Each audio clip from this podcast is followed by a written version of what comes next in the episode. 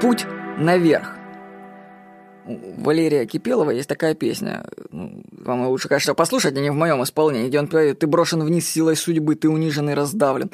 Время забыть то, кем ты был, но помнить, кем ты стал». Ну, конечно, слушайте в оригинале.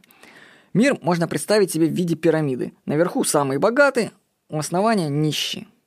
И каждому доступен для реального наблюдения уровень, тот, на котором он находится, и соседний, чуть выше и чуть ниже.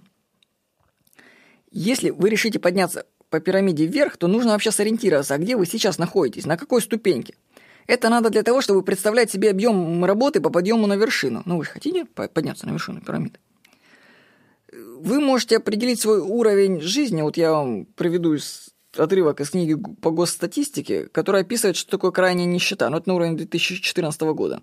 Вот крайняя нищета – это доходы 7-8 тысяч рублей. Нищета – Доходы 7-12 тысяч рублей в месяц, в месяц.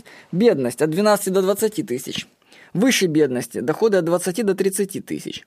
Средний достаток – доходы от 30 до 60 тысяч. Состоятельные люди – это доходы от 60 до 90 тысяч.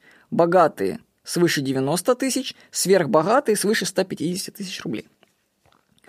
Ну, не знаю, насколько эта информация правдивая, но я вообще с ней согласен. Разве что верхнюю планку расширил бы. Называть сверхбогатыми людьми с доходом в 150 тысяч рублей в месяц как-то это слишком громко.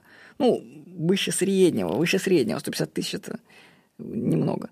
Э, то есть это еще никуда не шло. Но не только уровень дохода определяет ступень твоей пирамиды, но и уровень знаний. Мое открытие состоит в том, что после окончания института человек находится на одной из самых низких ступеней. А дальше люди прекращают развиваться и зависают у основания пирамиды.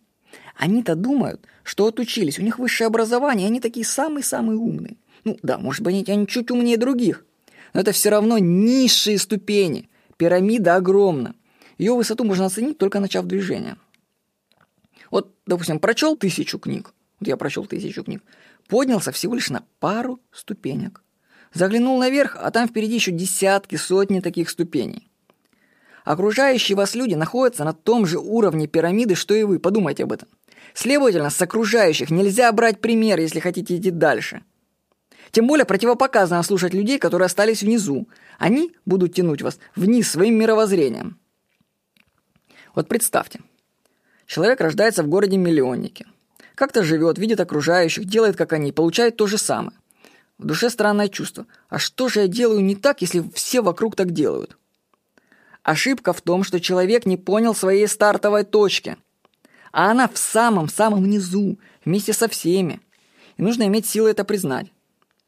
Хотите улучшить свою жизнь? Определитесь со своим изначальным уровнем. На какой ступени пирамиды вы сейчас находитесь? Координаты определены? Теперь можно подниматься.